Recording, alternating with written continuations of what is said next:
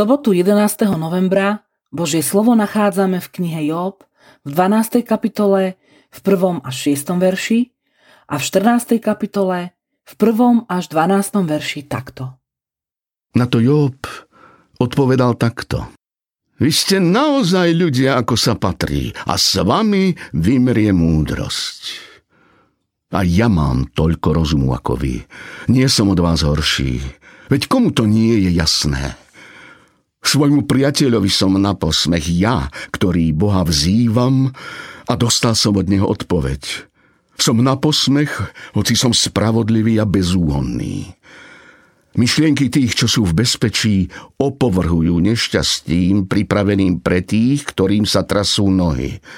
Na pokoji sú stany ničiteľov, v bezpečí sú tí, čo rozhorčujú Boha, čo by chceli Boha mať v hrsti. Zo ženy zrodený človek žije len krátko, ale je síty nepokoja. Rozkvitne ako kvet a zvedne, zmizne ako tieň a neostane stáť. Ty však na takého upieraš oko a privádzaš ho proti sebe na súd. Kto urobí z nečistého čisté? Nikto. Ak sú mu vymerané dni a u teba je počet jeho mesiacov, hranice, ktoré si mu vymedzil, neprekročí. Nedívaj sa na neho, nech si vydýchne, kým ho ako nádeníka deň nepoteší. Veď aj strom má nádej, ak ho vytnú, ešte vyrastie a jeho výhonok nezanikne. Ak aj jeho koreň zostarne v zemi a jeho kmeň odumrie v prachu, len čo zacíti vodu, vypučí a ako priesada vyženie mládnik. Keď však zomrie muž, ostane ležať keď zahynul človek, kde je? Ako keď sa voda stratí z mora a rieka opadne a vyschne, tak aj človek, ak si ľahol, už nevstane. Kým budú nebesia, ľudia sa zo svojho spánku nepreberú a nevstanú. Kde nájsť skutočnú nádej? Jobov údel je plný bolestí a strát. Job vie z vlastnej skúsenosti, aký je ľudský život krehký, nestály a poznačený hriechom.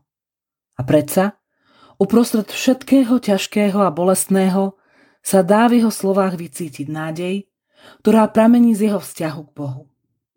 Svoje bolesti a otázky predkladá Bohu v modlitbe.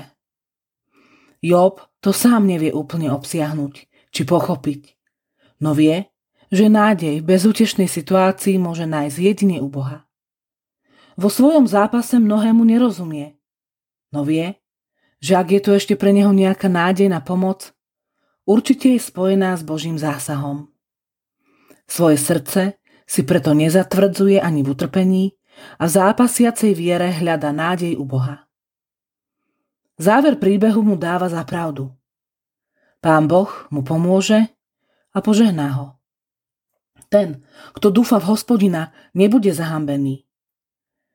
V akomkoľvek čase situácií a za každých okolností.